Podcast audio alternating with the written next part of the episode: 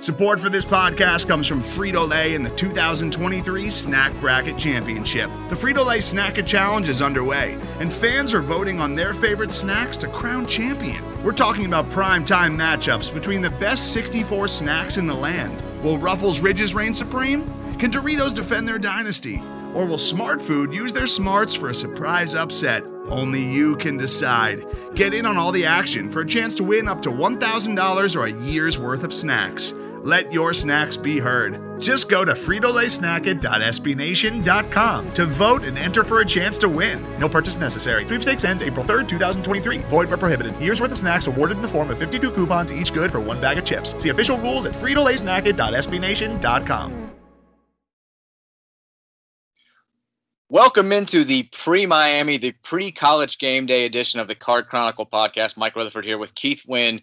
Uh, we're going to be talking a lot of Cards versus Canes in today's episode. Uh, we'll talk a little bit about WKU, what we saw on Saturday. We think we pretty much covered that in the first podcast this week, but we'll get Keith's thoughts on that before we get into any of that. Uh, Keith, how are you, man? I'm good, man. You know, it's uh, it's good to be able to do this every week, man. Talk football and you know, you know, cut it up every week. Can I say real quick too, like the the level of complaints about the audio quality. I don't know if it's just because people thought it would get better because we took like a, a, pandemic off basically where we only had three or four episodes, but people are they're more upset. It's not changing. Is is what I'm getting to here. It's part of the charm of the podcast. You're gonna have to deal with it. We're going to sound like we're recording this live from a you know public restroom, one of those big ones, not like a McDonald's, but like one of those like Love's places where it's they have like an actual superstore inside. That's where it sounds like we record these, and we're not changing. So you can stop. Uh, you, you can stop tweeting about it, texting about it, doing all that good stuff. But uh, we are going to get to Miami. It's, I mean, just seeing. I know it's a silly thing, and I probably am, am too old to be like this but just like seeing the college game day trucks in town, like seeing those pictures, it's such low hanging fruit, but it gets me every time. Like I've had goosebumps seeing all the pictures, seeing the fans who were dropping their signs off at game day uh, on Thursday, like all that good stuff. It's just got me so juiced for this game. But before we get to that and talk about that with Keith, want to get your quick thoughts about what we saw last weekend against Western Kentucky, 35-21 Cards win. Again, we talked about it last podcast ad nauseum, but I'll ask you the broad question that I kind of uh, ask everybody did what you saw on Saturday change your view at all, your preseason outlook about Louisville? Do you feel better about the cards, worse about the cards, or do you feel about the same as you did Saturday morning? I I'd say about the same, but I would but I do think that I like the way the defense played. I was very happy, especially going back and watching it and doing the film reviews that I've been doing all week. Um, they looked better than I than than I thought when I watched it live. Um, you know, I thought they were really aggressive. Guys were in the right spot. Only made a couple mistakes. Covers. I mean, a lot of things they had issues with last year. They seem to be better at in this game. Uh, and obviously, it's just one game. And it, you know, you know, people like to say, well, it's Western Kentucky. Well, you know, Western Kentucky has an offensive coach, um, has most of their offensive line back, has some talent on the outside. They they are they're a pretty good team, and Louisville kind of dominated that on defense. So uh, I feel better about the defense, but you know, overall, I would say they, they they they make me feel better, but around the same. Not it's not overwhelmingly better, you know. I think one of the really interesting things I heard this week, just looking at Manny Diaz and, and his press conferences and his uh, answers to the media's questions, he was talking about. He said that watching the Western Kentucky game, he saw more different looks from the Louisville defense in that one game than he saw in any of the games leading up to, to last year's game, which I think Louisville played Miami. What was that like? It was either late October or early November, I think. Um, so that to me was pretty telling. That like just having that defensive coaching staff. I know they, the staff's harped on it all offseason, but having that continuity, having all those guys back, having the players familiar with the scheme, has allowed them to do things that they just couldn't do last year because the players couldn't grasp it. Did you see any of that watching the game Saturday? So so easy plug for myself to to read the film reviews I've been doing. I've, I got the third quarter hopefully dropping later tonight. Uh, I've been trying to point out all the different looks that the defense showed in different situations. Uh, when they got him in the second and long, they they threw out three completely different looks um, with pressure coming from different angles, uh, different guys spying the quarterback um, the the safeties, you know, filling run lanes. I mean, it was it was a lot different than what we saw last year uh, from a standpoint of what they threw at them, but not just that, how they executed what they were doing. And I think uh, that's that's what we've been hearing, right? I mean, hey, second year in the in the same system, we're going to see a, a, much better defense. Guys know what they're doing. I mean, that's what I saw, uh, and and, and that's that's part of the excitement going forward. You know, we're looking at D'Eriq King and what he's going to be able to do and how do you contain him. Well, they had to do that in game one, and they they they threw a lot of different things at at Western Kentucky to try to contain their quarterback, and obviously it worked out pretty well. Well, I, one of the cool things I thought about Saturday that I, we didn't talk about in the last podcast is all the guys that you've been hearing kind of hype about, and it's been different this year because you know we didn't have it. You know, spring practice was short, and the media wasn't able to go to any of the fall camp practices, so we sort of had to rely on the coaching staff. But the guys that the coordinators at Satterfield have been hyping up, uh, guys like Braden Smith, guys like Yaya Diaby, uh, Monty Montgomery, like they all produce. Like you saw it. It wasn't just blowing smoke, which I feel like certainly, I mean, in basketball, Pitino used to always do it. I mean, like Angel Nunez was the greatest player of all time, and he was going to get so much better. But like we saw it all the time with football, uh, whether it was the first Petrino era, the the Charlie Strong era, and I feel like it was always a wide receiver that was like, watch out for Jimmy Riley. We've been talking about him for the last five years, and then he would just be like, okay, every single year. to have like that confirmation, I thought was really cool. Like these guys weren't just blowing smoke up our ass the players that they saw giant strides from during the offseason were the guys who seemed to take giant strides in their first game on the actual field. That, that made me think of a there was a receiver the first year in the ACC, and I, I can't remember the guy's name, uh, which I feel bad about. Uh, I know I, I, know exactly what you're talking about. I wrote a whole Jesus. story about it. It was nonstop. I mean, they talked about that guy all the time, and I was like, I, I remember like watching his film as a recruit, and I was like, I mean, he's an okay football player. Like, I don't see him lighting the world on fire and then he showed up and like he never played, you know. And I was like, what? What? What are they? What were they seeing? But that was a huge thing with Petrino. Like every summer, you would hear from whether it be radio host or you know the recruiting sites or even from our own standpoint, you know, you get you get word that hey, this guy, and I'm like, okay. And every year you're like, all right, this guy's just kind of okay, man. He's not really that great, but I don't know. That was their thing, and I hate it. it, it it's it's like scarred me because now every time I hear from the new staff, I'm just like expecting this guy to just be a solid maybe contributor, but they're never they were never a star. But yeah, you're you're right. They, they the guys that they've been hyping up, they've all played well. Trey Clark played really good at corner. Got a PBU. Uh, got a you know he was there in coverage every time.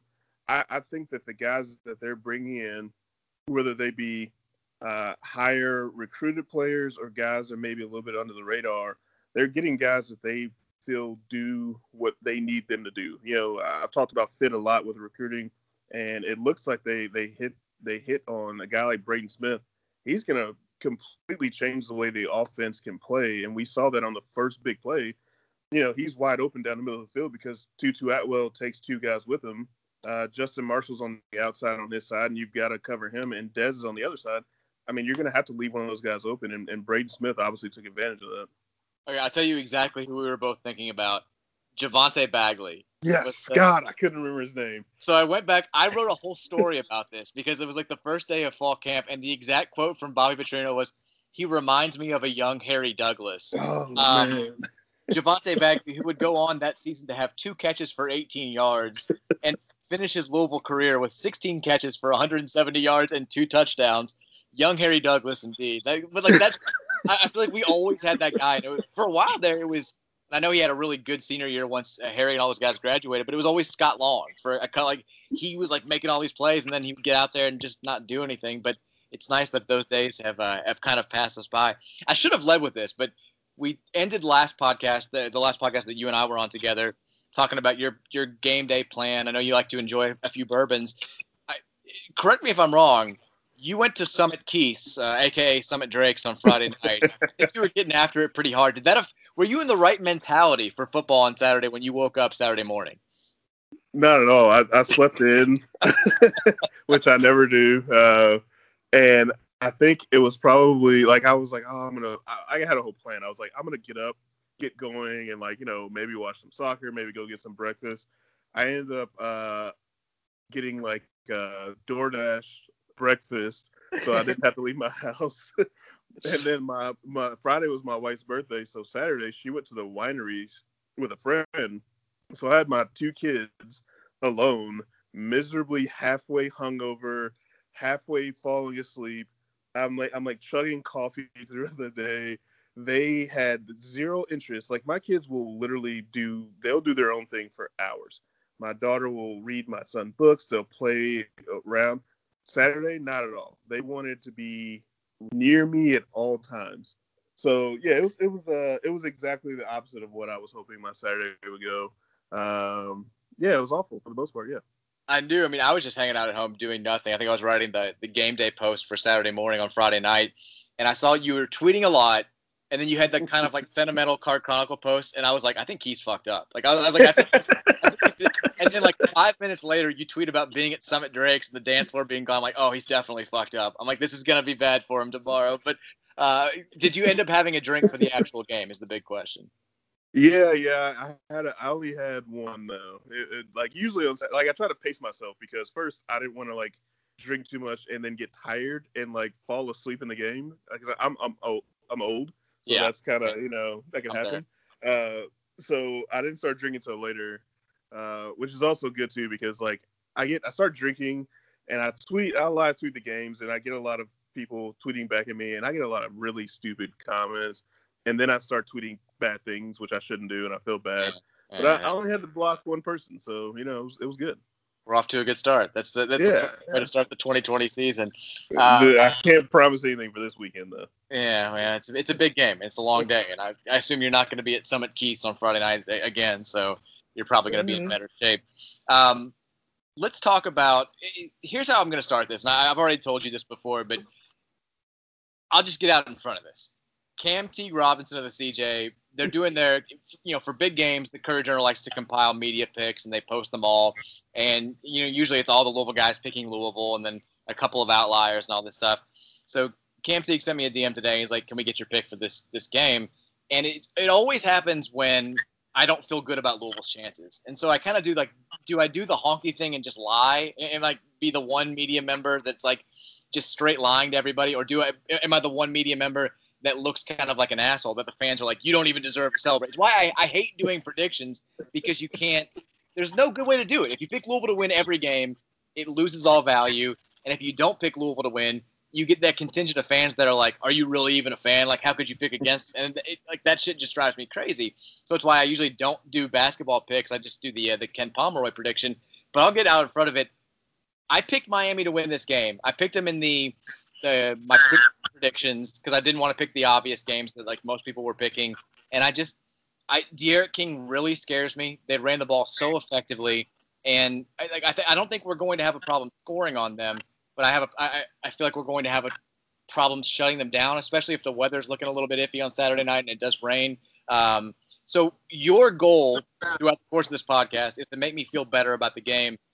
The only things that I have so far are I think their secondary is really thin. I've heard that a bunch. I think Mikal should be able to light them up. I think they're going to be susceptible to the deep ball, and uh, like they don't have Greg Rousseau anymore, so they don't have like that like elite next level threat who can single handedly change a game defensively. So I feel good about those two things, but I still feel iffy about our ability to slow down their offense. So, what's the one thing, or the biggest thing that you would point to to say this is why you should feel better about Saturday night?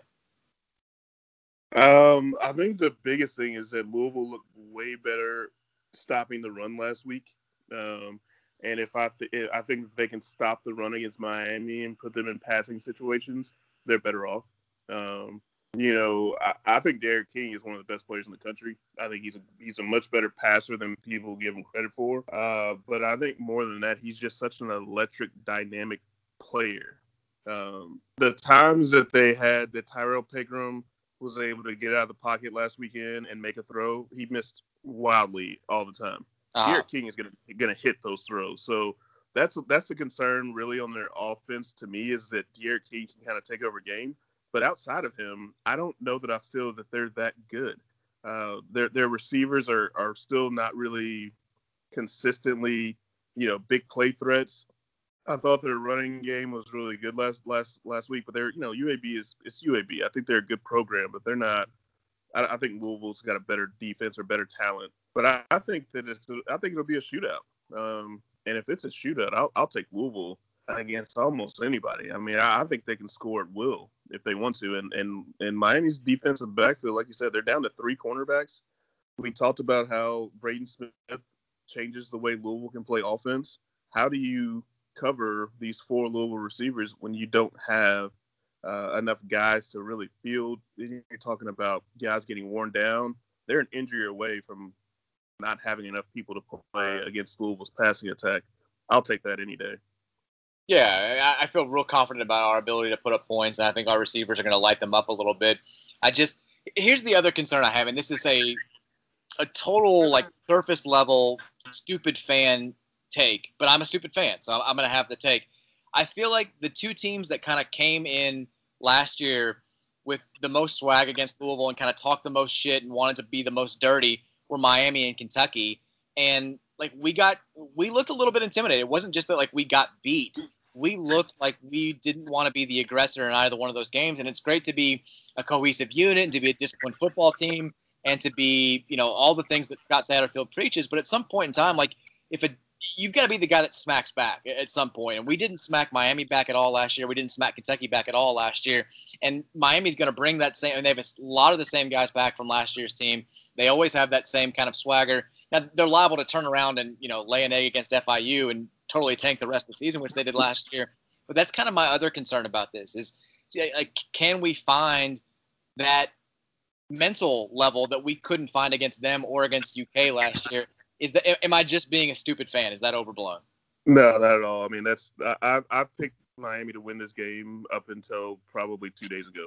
Um, I, I watched the game from last year. Um, Louisville had 10 penalties in the first half. Uh, had their, I mean, they had the worst game in in different in like a lot of different categories. It was like the worst game of the year. And I think there was I think that we saw the 2018 Louisville program show up against Miami last year. Yeah. You know, severely undisciplined, guys getting into arguments because, you know, you have we have South Florida players. I mean, Tutu Atwell was getting into it with people. Tutu doesn't really do that at all. We we we've we've we've seen him enough to know that he kind of keeps a level head. He doesn't really talk much but he's out there arguing and, and battling and fighting with guys because there he plays with that chip on his shoulder because he didn't get the Miami offer. And you know that I think that stuff plays a factor. I mean, I didn't think that years ago, but you know you can't help it. You get enough evidence to show that that's the case. You kind of have to believe it. And I think I think you know you saw a lot of things that also the progressive they the progression that they made as the season went on went out the window. I mean, Malik Cunningham forcing throws when he has wide open receivers, like you know not seeing the field, which he's gotten so much better at. Uh, you know, there was just so much weird stuff going on. Um, you know, they were terrible in the red zone. I mean, they're almost automatic in the red zone now. Uh, it was their worst red zone performance. So just a lot of stuff that happened that didn't make any sense. And I've been really kind of looking back on that game as why I don't feel like they're all of a sudden just going to beat Miami this year. But I don't see those things happening again. I, I just I, I, think they're out of character, and we know that now. So that's part of the reason why I feel like I feel more comfortable saying that I, I feel like they're going to win this game. Um, but also, you know, I, I think that um, there's a little bit of a re- revenge factor. You know, I, think these guys have realized that hey, they're better than other teams. They're not going in hoping to win; they're going in expecting to win now. And, and you know, I think that's going to factor in now because last year they were still playing with the mindset that hey, we we're, we're not we, we shouldn't be this good. Uh, and I think you know they didn't look that way last week. They looked like a team that felt like hey, we're we're going to dominate people. And, that's the that's the feeling I got watching them last week. It's so weird talking about last year's game and how it relates to this one because you feel silly saying like they kicked the shit out of us, but I'm just going to throw that out the window. You, I mean, you can't do that. You have to at least recognize the fact that Miami, like, I, I think that was a bigger ass kicking than Kentucky was. It looked a little bit better maybe on paper, but like they just they, oh, they yeah. punked us from start to finish. Like that was, yeah. I think you're right. It was the worst game that we played overall. So you can't just not talk about it. But the two teams had completely different seasons after that game ended. Like Miami didn't win again. They completely tanked. Um, it ruined the first year of Manny Diaz. Jarren Williams, who set a, a, school record for touchdown passes against us, was so bad that he just left the program. Like he's like, yeah, I'm not, I'm not playing quarterback here anymore. Like that was the last good game that he played and maybe ever will play in college. And then Louisville, you know, the Kentucky game aside, finishes the season really strong, wins its bowl game. It's just, I don't know. Like I, I feel, I don't know how much stock to put in what we saw down there in Miami last year. And the other thing, and this is, I don't know if this stat means as much with you know, limited capacity at Cardinal Stadium, and all that good stuff. But I saw Chris Fallica, the Bear from ESPN, he tweeted back, it tweeted out the other day, like dating back to 05, Miami is three and 23 away from home against ranked teams, and their only three wins came against West Virginia in 2016 uh, in the Russell Athletic Bowl. That Duke, the crazy lateral play game back in 2015, which was a, a fluke win, and then at Florida State in 09, and neither that Duke team or that FSU team finished that season ranked. So again, not sure how much to read into that, but it seems like a stat that's at least like they're tougher at home. There's no question about it. And and really going beyond the Manny Diaz era, if you want to go back to Al Golden and back to the mid 2000s, they've kind of been they're far less intimidating when you get them out of their area. Yeah, I think that you know I think some of the it's it's, it's weird. Like I. I've I've always said I don't believe in those stats, but you can't numbers don't lie. I mean, there's obviously something there, and I I think that Miami on the road uh, in general the last handful of years, you you get to see their lack of kind of cohesiveness and leadership. I think you know defense over the last handful of years, they've had great leadership, and Manny Diaz has had really good defenses. I think on the offensive side of the ball, they've had terrible leadership. Guys, you know, guys just they they make a lot of mistakes. You see a lot of turnovers. You never really see like that cohesive offensive unit and it's really, really interesting to me because this year they have another they have a new offensive coordinator. They they you know Manny Diaz fired Dan Enos, who obviously I think as a as a coach, you know when he was at Alabama they did well. As a coordinator, he's never really done well, and it's mostly because he's an asshole. I mean, just a complete dick. I mean, after Jarren Williams, the first game they played last year, Jarren Williams is playing his first game. He had a pretty good game uh, behind an absolutely putrid offensive line. And Dan Enos was just he just shit on him for like the entire press conference. And I remember just being like, I just watched the guy play pretty damn well and played hard and made good plays behind the worst offensive line play I've seen. And I watched Florida State football every year. And he, he he just completely shit all over him. I was like, yeah, that's not going to instill a lot of confidence. And then he played, you know, back and forth with him. But he, you know, he's made he he had, he had to make a change. So now you have a new offensive coordinator, which Miami, you know, they're they're constantly kind of doing either changing things or changing quarterbacks. They never really have a consistent thing on offense. Uh, and I think that might play a factor this year. And I think that's part of why they have issues on the road.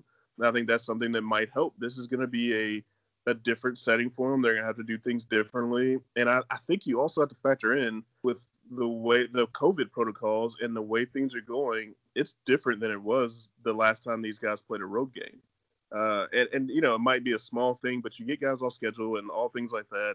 You have to do things differently. Uh, I think that stuff plays a factor, and I, I, think Louisville needs any kind of help it can get. But I, I think they're a better team overall because Miami's offensive system is brand new and they're still learning it. They're trying to go fast. It didn't work out all the time against UAB you think about that UAB game, they didn't really get it clicking until the fourth quarter. So that that's something to keep in mind.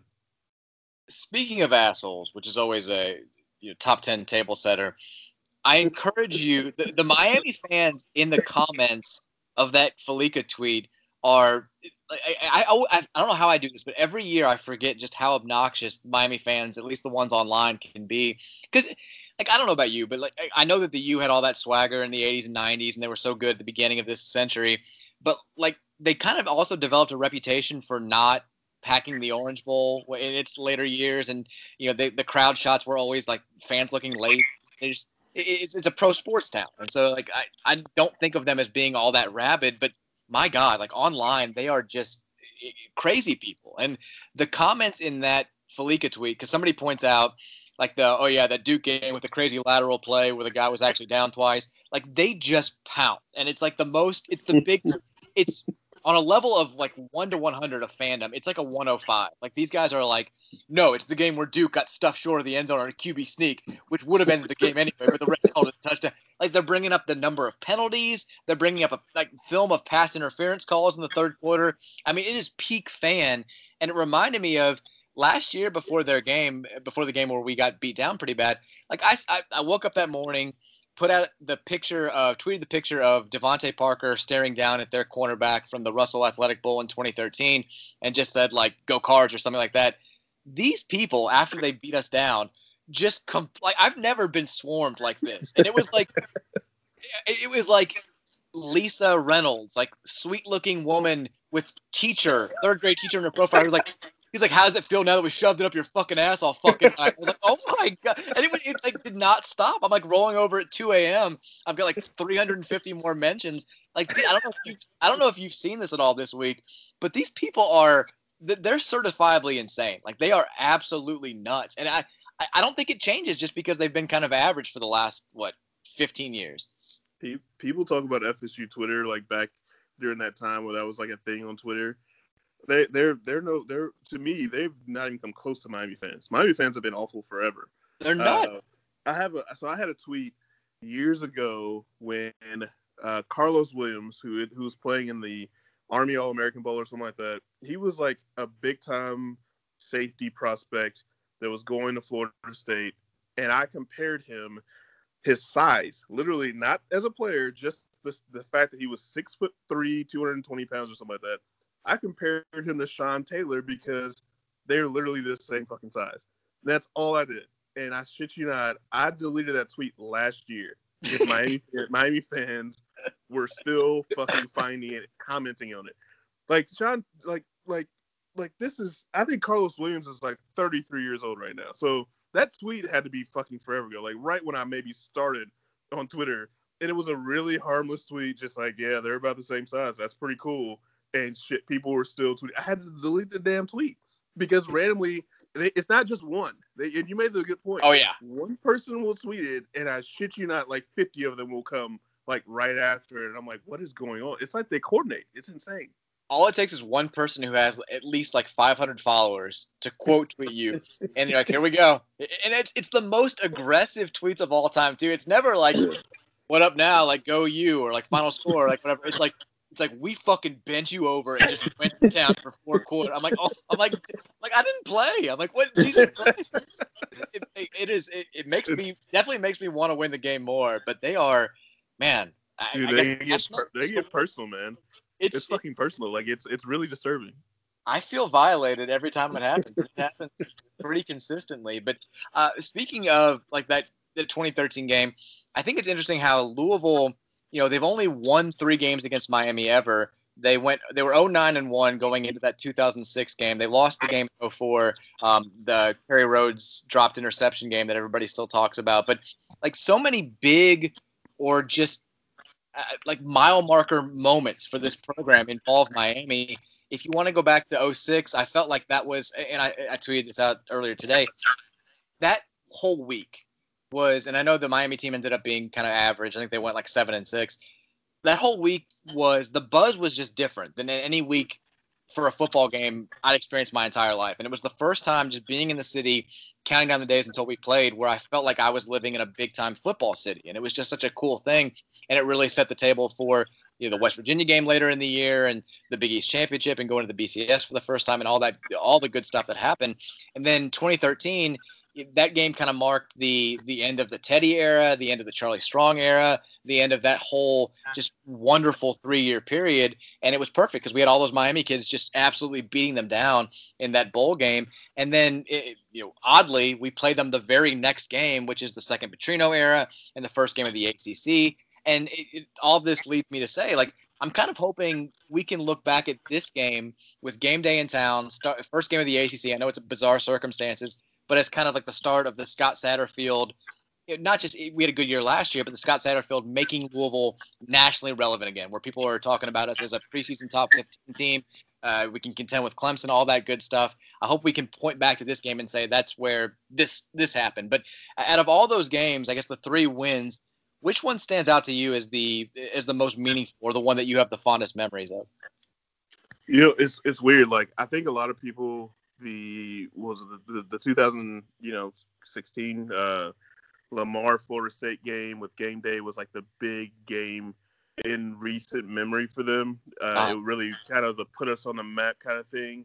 For me, it was actually that that Miami game, the first game in the ACC, where I felt like Louisville had kind of cleared a hurdle because they dominated that game. That that that game going into it felt like it was going to be an easy win, and it and it ended up being just a completely just like walkover game. And I felt like that was so huge because I mean, my first my first Louisville game was like the Ron Cooper Owen whatever game and Owen Owen over season, and I, I shit you not, my mom and I were walking into the Kroger in uh, Kroger in St. Matthews, and a guy walked out and just handed us tickets and said, "Hey, do you guys want to go to football game today?" and just handed us two tickets to the. I think they played Utah. We, we, you know, we'd never been to a Louisville game. We went to the, you know, the fairgrounds, and I watched them get their ass beat, and I'm like, okay, this is this this is terrible. Like, you know, I was like 10 years old or something like that. I was like, this is awful. But to go from that to get to the ACC, you know, I realized how big of a deal that was but to, to but to start your ACC, you know, time to dominate a team like Miami, a program like Miami, I thought that was that's something that like to me was like such a huge factor in where this program is, um, and that's also you know anybody that follows me on Twitter and reads reads what I write. That's also why I get so frustrated that they still haven't gotten over that hump, and I'm you know hoping they get there obviously because I feel like they started in the ACC with like a huge head start and they just kind of blew it. But that to me was such a big moment to dominate a program like that when you're stepping your you know when your first steps into the into the conference. My favorite, my lasting memory of that game, um, it was the the first year like I'd gotten media a media parking pass, but I'd asked for it too late. So the, the first game I was in a different spot than I was going to be for the rest of the year, and I accidentally parked in the wrong spot. Um, and so I guess the guy whose spot I was in like called whatever and they, they tow your car to a lot if you park in the wrong spot behind the soccer stadium but i had no idea about any of this so we go to our spot I, I car's gone. I'm like i'm freaking out. I don't know what's going on. Track down a guy. He tells me where it is. So my wife and i we walk all the way back past the stadium. And as we do the miami bus is loaded up. They're getting ready to leave the stadium. And we walk past. And sitting in the very front passenger seat is al golden tie loosened head in hands. His wife is on the bus next to him doing that like little like kind of rubbing the top of his back around his neck thing, like the classic like spouse comforting move. And this man, it, again, it's the first game of the season. This man looks like a person who's like, this is bad. I've got no ability to fix it. There's no way I'm not getting fired. Like he's already given up. Like, and I walked past him and I was like, damn. I was like, I, I mean, I was expect, I was not expecting to see that. He looked completely dejected and uh, ultimately deservedly so. It was the it was the, the beginning of the last chapter of that Al Golden era. But that 06 game to me, I think it, it's it's strange. I remember when the decade changed. I did like a card chronicle. We did like a post or a tournament of like the best Louisville games, regardless of sport, of the past decade. And that Miami game got so much love for a team that wound up. I mean, they were already they'd already lost to Florida State. They ended up going six and six in the regular season. Like they weren't that good, but it was just such a like a seminal moment for the program just to have them on your home field to have been good for several years in a row and then to be able to just stomp on a program like that that was you know out of its heyday its its era of dominance was ending but was still certainly nationally relevant it was very much like a we've arrived moment. It was like to me that moment was what a lot of people thought that the 02 Florida State win was. Like because you know, 02 Florida State, it was a it was a big upset. We were still in Conference USA. Like we were still yeah. very much a little dog. We'd lost to Kentucky like three weeks earlier. Like we were not um, going to be a great team that year. Like that moment to me, just that curb stomping after they'd stomped on the bird. And then a whole week leading up to it was great. Somebody was reminding me on, on Twitter earlier today, like, remember Kyle Wright was on Dan Le Batard's old show talking about how like Nate Harris and all these like Miami rejects and stuff, and then Nate Harris fired fired, uh, fired back, and both coaches had to put like a muzzle on their team and say like no more interviews. Like that shit was awesome. Like it was it was so great. And I don't know. It's like I think every Louisville fan, because of that buzz and because of that build up and because of what actually happened, is always going to remember that game. Whereas Miami fans are kind of like, yeah, it was an ass kicking, but we took a few at the end of that decade. Well, I think that might have been that might have been the last time any team stomped on the board on the bird. Like I remember that happening and like that I that was my I remember waking up that morning and like reading the paper, like which I definitely didn't do at a normal time during that during that time of my life. But like I was hyped for it. But I remember when they stomped on the board, bird, I was like, why why would you do that? Like every yeah. everybody who does this gets their ass beat. And you know I think it, it, it was you're you're right. The hype around the game, the players getting into it, I think there's still that's kind of why like you know you talk about how these guys last year the the the guys from Florida they always have a chip on their shoulder in some way shape or form. Like and and I feel like whenever we go down or, or whenever we play these Florida schools these guys are so much more motivated. And you know back then and and and in a lot of games we've we've seen Louisville play Florida schools. They channel it the right way and it ends up being like a good game and they you know we, we've had some really good good upsets and some blowouts and whatnot. And last year it just did not get channeled the right way at all. And, that's how we ended up with that blowout. So that's what those games are always fun. I mean I, i'm excited for this game. I was really happy that they added them to the schedule. I was happy looking forward to last year and obviously it just didn't turn out the way we thought. Yeah, if you're looking at the, the perfect example of how this game kind of brings out different emotions in our guys, especially the ones from Florida, eh, think about the fact like the one time that Teddy Bridgewater's ever done anything somewhat derogatory or like talked shit was that Miami Russell Athletic Bowl when he did the use down yeah. and he came out and uh, like apologized for it like preemptively. He wasn't even asked about it. He apologized for it after. But that's the that, that's the one when we haven't talked about yet, and it was I, I think a little bit lost because that 2013 team I still I'll always say I think 04 was the best team we've ever had. I think 2013 was the most talented team we've ever had. And they never like we'll never know for sure just how good they were because the only game that they played against a quality opponent was that Central Florida game where they fell apart in the second half and lost, and then they never didn't really get a chance to challenge themselves against another ranked team. But just to to kick the shit out of Miami after a slow start, I think we, gave up a safety early on was was wonderful, and it also it saved us from having to talk about the UK basketball loss because remember we had both games that day, and we got oh, to do oh, God, yeah. We, we got to do the thing that UK fans like they love to do when it's like you have a distraction. We'd be like, you know, we're more interested in the bowl game. Don't worry, like we'll focus on Miami. Like we're celebrating the Miami win. I don't even remember that we played a basketball game. So thanks to Teddy, thanks to DeVante, thanks to everybody for making that happen. But all three of those games were just uh, so cool. Hopefully Saturday night is, is cool as well. Are you? I, I know it's different, but does having college game day in town make you a little bit more revved up, or does it affect you at all? You know, it, I, it's weird. I, I, didn't realize this till, till today. The Louisville coaching staff, outside of what maybe Cort Dennison and maybe like Gunter Brewer, maybe this is like their first time having this kind of fanfare around. Shadon Brown tweeted a picture of the bus and all, and I, it made me think about. it. I was like, this is kind of probably really interesting for those guys, and that that aspect is kind of cool uh, that that these guys have been able to accomplish something like this. Um, and I, I, it's more kind of an excitement for the entire program in general that we're able to have this, you know, have have that kind of focus on the program. I think that's always cool. I, I you know, being the being the the the game of the week is always it always hits me the day of the game. Like I don't really think about it during the week, but then you you know you can't help it. You turn on game day. They're only they're talking about your game over and over and over again. You see all the promos, which I thought like I think is really cool. I think Monday Night Football had you know a Louisville promo up. Yeah. Stuff, yeah, you can't help but get kind of excited about it, and you know you get the buzz when you're at work. People are talking about it. You you know I think that's always kind of cool. For me personally, not really, you know, uh, that big of a deal from a standpoint of like, hey, it's I, I, don't know, like I don't really get too excited about game day in general, but I mean, I, it's another thing where when you look where the program was not too long ago, this is insane. Like it, this is just not something that I don't think anybody in my age range uh, would ever think that Louisville will be the point where you're talking about playing Miami on game day at home, um, and and that stuff is really cool. I never really get tired of that factor.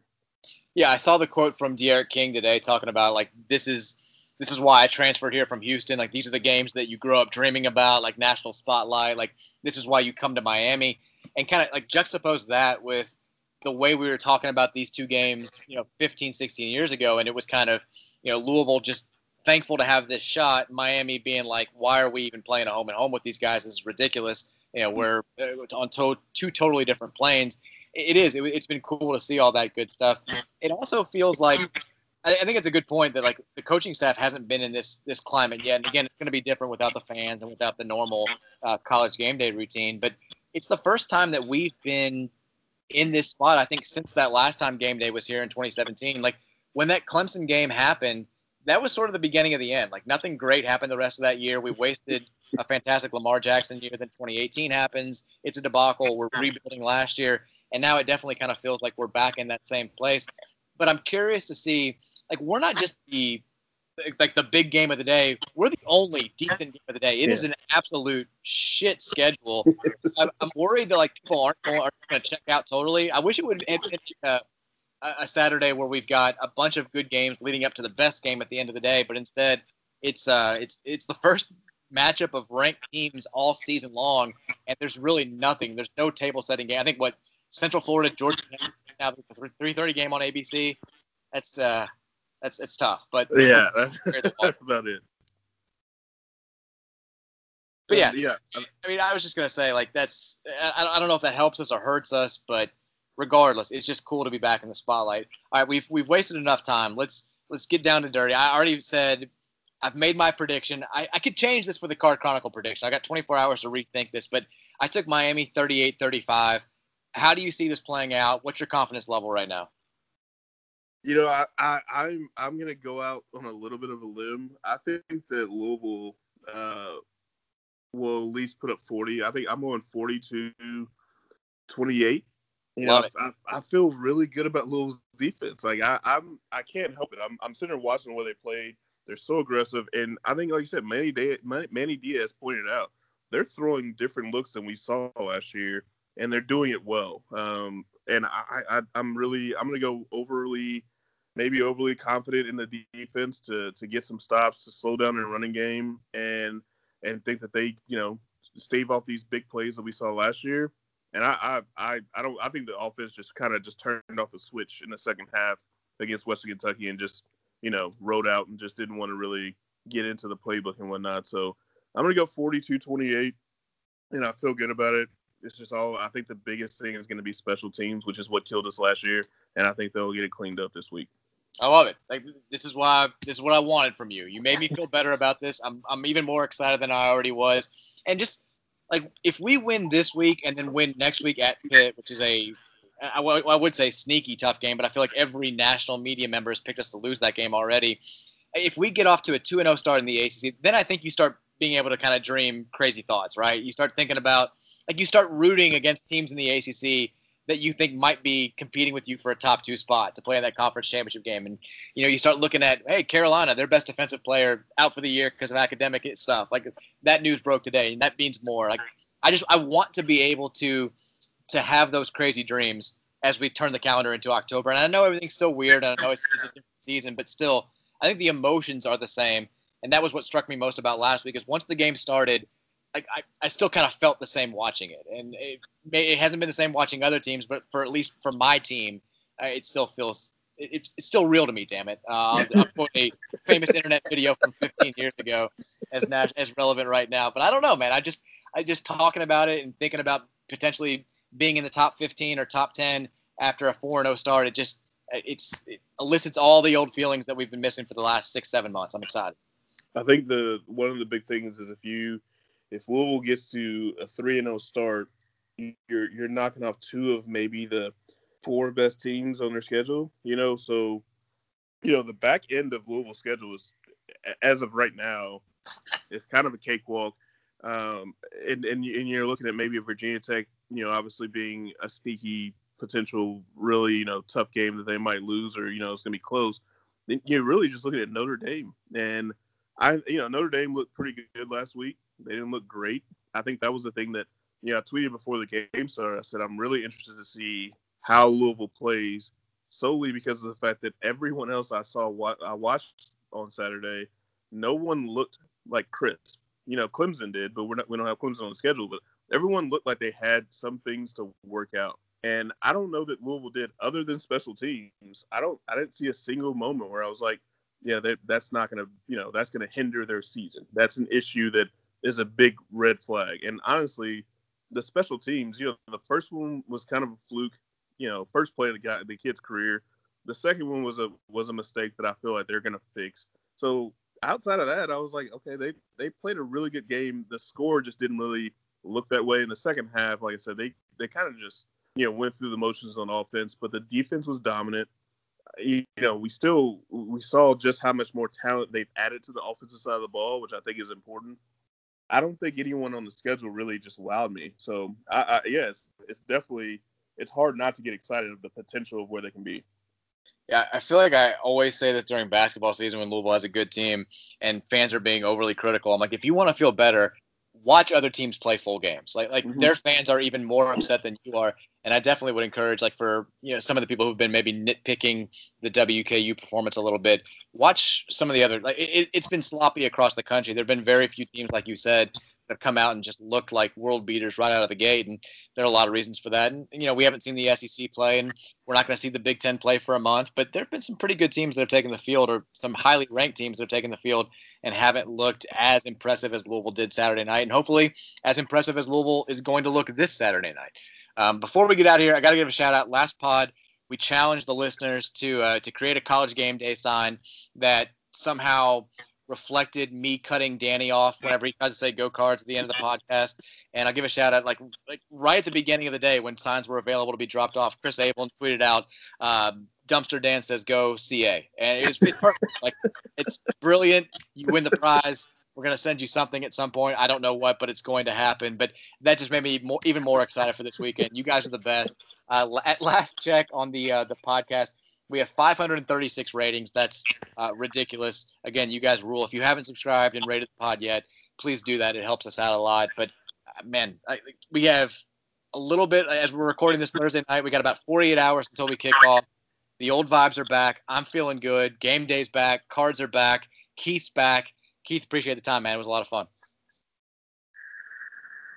Definitely had a great time, man. Looking forward to do this every week, man. I, I I can't get enough of just being able to talk football, especially uh, especially with you guys. We're back, baby. Pod's back, cards are back, Miami's going down. Till we talk to you next time, go cards, beat the Canes. Today's episode is brought to you by Cars.com.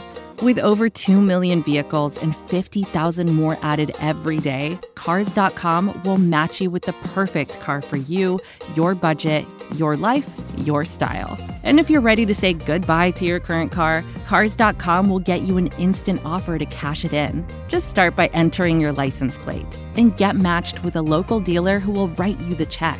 So whether you're looking to buy or sell, just go to Cars.com. It's magical.